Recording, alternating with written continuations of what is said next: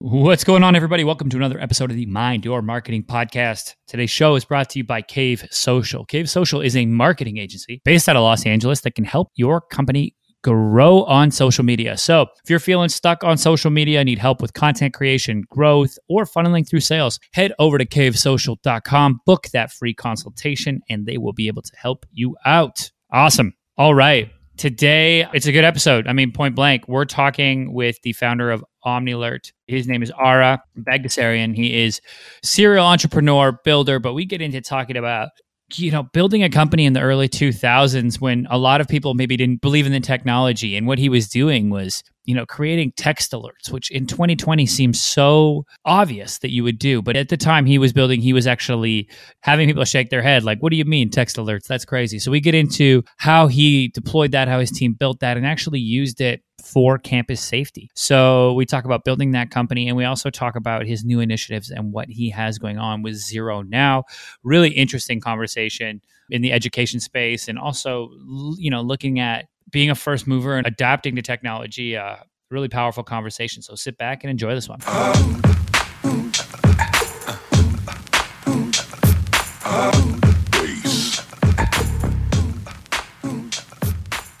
What's going on, everybody? Welcome to another episode of the Mind Your Marketing Podcast. I'm your host, Jordan Shelton. Today, I'm sitting with Ara Bagdasarian. He is the co-founder of Omnilert. I'm excited to talk about that journey. He's also got a couple other things rained out. He has a, a book, The Lemonade Stand.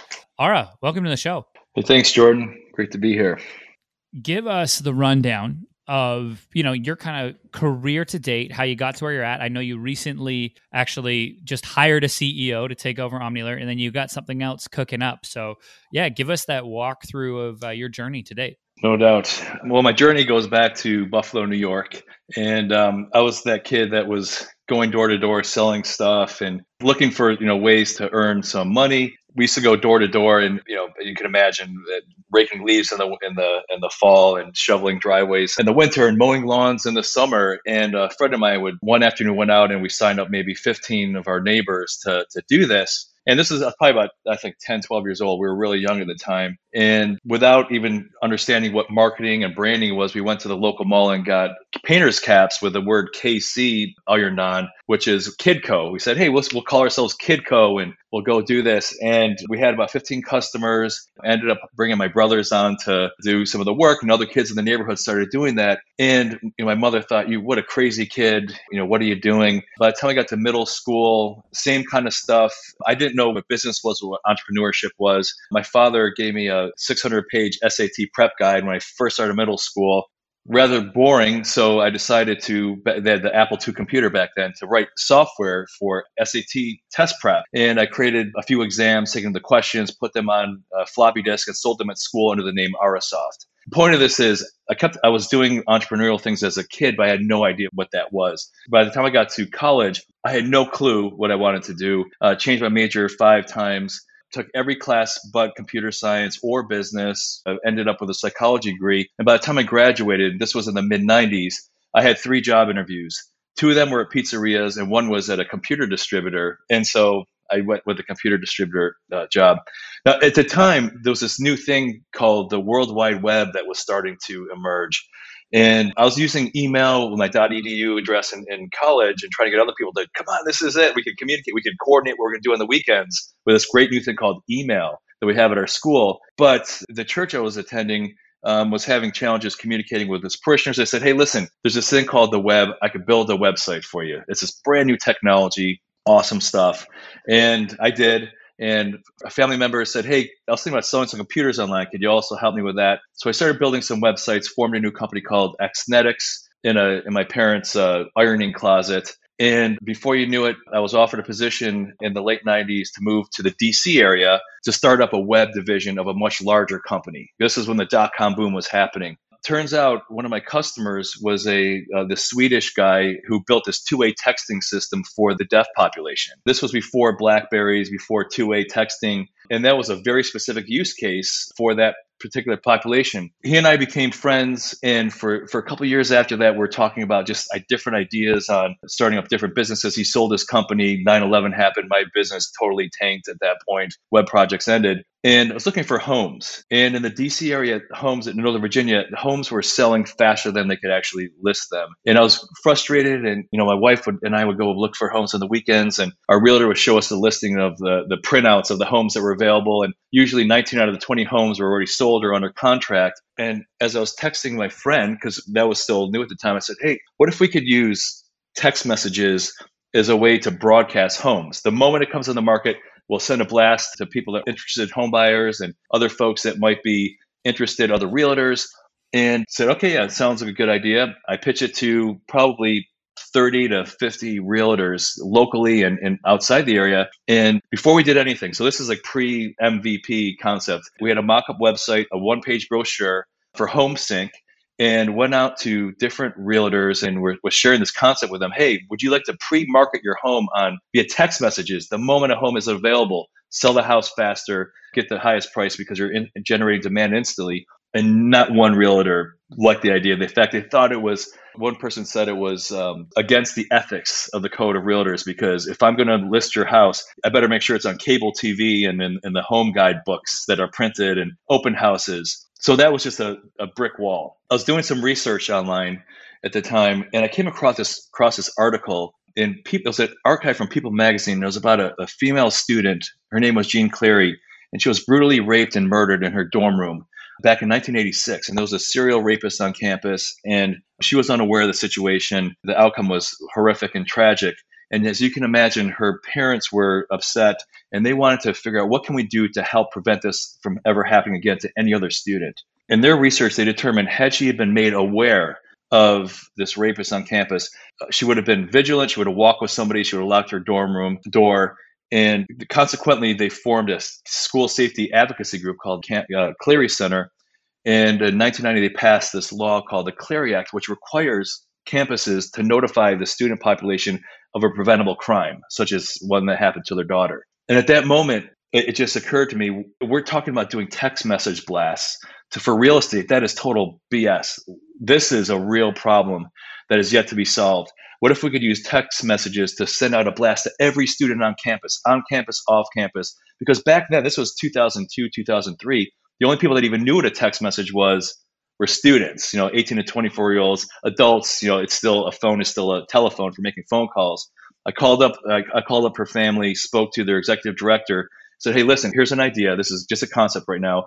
But if we had the ability to send a text message to every single student the instant a crime has been determined or there's a, an emergency on campus, w- would this help your mission and uh, aid campus safety? And absolutely. I mean, she th- thought it made absolute sense called my partner and say, listen, let's forget this real estate stuff. This is this is a much bigger problem. And both of our fathers were in law enforcement. His father was a police officer in Sweden. My father worked for the federal law enforcement at the US Canadian border. This aligns with our values and what we grew up with. So let's focus on that. Took it to our first we did not build anything. We, we created a, a mock website, a mock UI. This was before the whole lean startup approach of MVP. We just called it a prototype and went out to our first community college and shared the concept with them and shared the mocks with them. Like, this is the interface, this is how it works. You type in your message, you click send, bam, thousands of people get the alerts immediately. And thankfully, our first prospect got it. And that was the September 2004 is when the um, our e2Campus emergency notification system went live. It was the first to market. And, you know, fast forward, you know, years, about 2,500 organizations use the technology today. Wow, that was very long-winded. Sorry about that. No, no, it, it's it, it's good. It's a, it's context, right? And a couple things that I take from that story is like the not the accidental entrepreneur that a lot of us have, but it's like you always kind of you had that, right? And then staying on the prescribed road of like college, okay, I guess I should. I did the same thing. Like, I guess I should get a degree while I'm here. Don't use my political science degree at all, but you know, that's my first forward. major. Yeah. but then just seeing problems and then having those continual aha moments that say, oh, we could solve that problem. And then I love the second part of that, which is in today's day and age, it's called pivoting. I'm sure back then people weren't saying, hey, we're pivoting as much to say, to take this, you know, predicted use case with real estate and then go have that aha moment elsewhere to say, oh, this is where this really fits. And as a overall goal, we can make a real impact. This is going to impact more than just dollars. It's going to impact lives. And just feel the magnitude of that, I'm sure that came over you that was like, okay, I can lean into this mission. And almost like that you know, finding the calling, so to speak, to be like, okay, this is where I'm going to put the blood, sweat, and tears to build this company and go from one to 2,500 organizations. So, uh, very, very cool. How long has Omnilert been around now? So we've been. This is our 16th year in uh, in business, and interesting enough, so so part two of that story. So it was it was difficult, Jordan. So in 2004, we signed our first school. By the end of the year, we had two colleges sign up for the service. 2005, 2006, it was very slow because it was such a new concept. Most adults could not fathom why would anybody use their cell phone for anything but making phone calls. They couldn't understand the purpose of a text message or the the value that that it would bring. And it was it was a too new of a technology. We don't know. It's really not been tested and true. And it wasn't until 2000, early 2006, Penn State uh, discovered our technology and they adopted it. They called it PSU Text, and it made national news. It was on in USA Today. Penn State using this new texting system to communicate with students, breakthrough stuff. That was our first little tipping point because every single Friday we had a new school sign up. Because if Penn State is doing this, it kind of caught on. That was they were definitely the influencer in the market. Fast forward another probably about eight months April 16th, 2007, the tragedy occurred at Virginia Tech. And so at that point in time, we had about 32 colleges using our, our system. And when the Virginia Tech shooting happened, instantly, the, so the Clery family, the folks that uh, I told you about early on that inspired their daughter's story, inspired the, this whole idea. They were on the news, the ABC, all, all your nightly news broadcasts were talking about our technology. Why doesn't every college have Omnilert?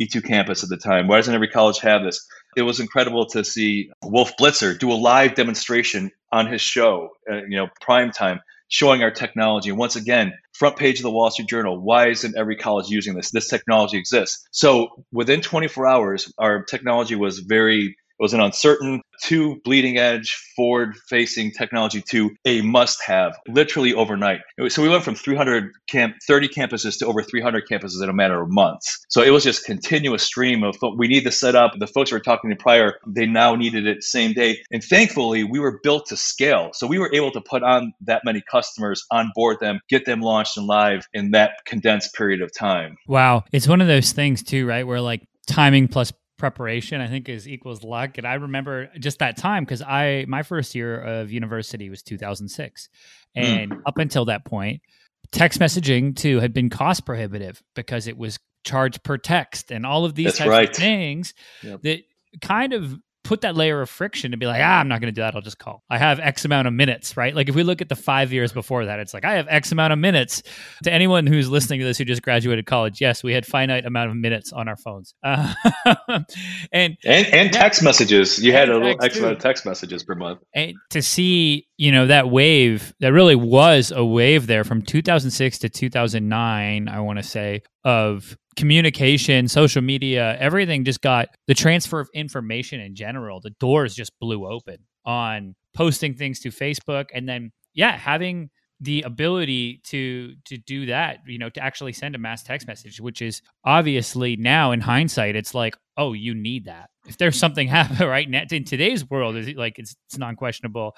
And I remember back to you know the, when Virginia when that happened, and it was just like I was on campus that day at my school, and you start to go, whoa, okay, what the hell would you do? It's crazy to think, you know, based on today's standards. Because I mean, I'll tell you, I mean, so uh, back in the early days, I actually had people tell me, like, "All right, you've had some really crazy ideas, but this has got to be the worst." I mean, why? Why would text messages? I mean, really for students? And you mentioned Facebook and all that. And so, you know, part of the evolution of, of our technology is we call it multimodality. So being able to, once again, we were first to connect with Facebook and Twitter when those when those technologies came around. You need to send your mo- notifications to text message, phone calls, social media, digital signage, televisions, alarm systems. I mean, you know, across the board, but always innovating and adding things on. But you know, you mentioned it earlier, Jordan. The fact that I look at entrepreneurship as it's it's a mindset. It's not really a, a thing or that. It's it's looking at problems as opportunities and constantly, no matter what age you are. And and I do believe that through education, there are ways to to learn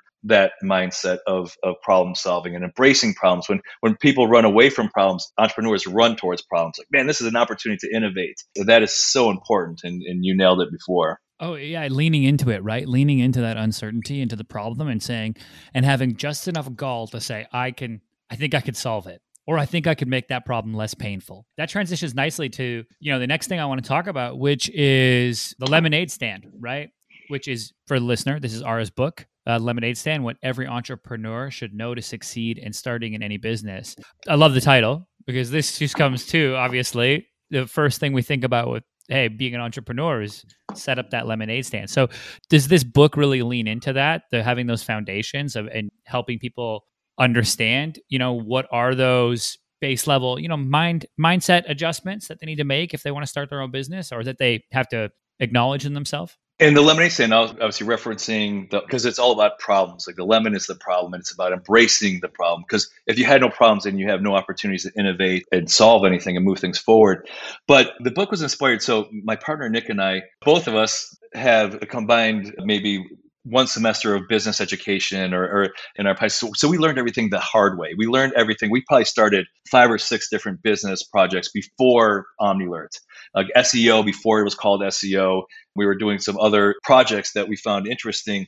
Back at the time i was the chairman for economic development for the town of leesburg virginia northern virginia it's uh, outside of dulles. And i would meet with people all the time like would-be entrepreneurs that have a great idea and their mindset is that I need to write a 500 page business plan and then go take it to the bank and get a million dollars of funding and go get an office and then I could get started.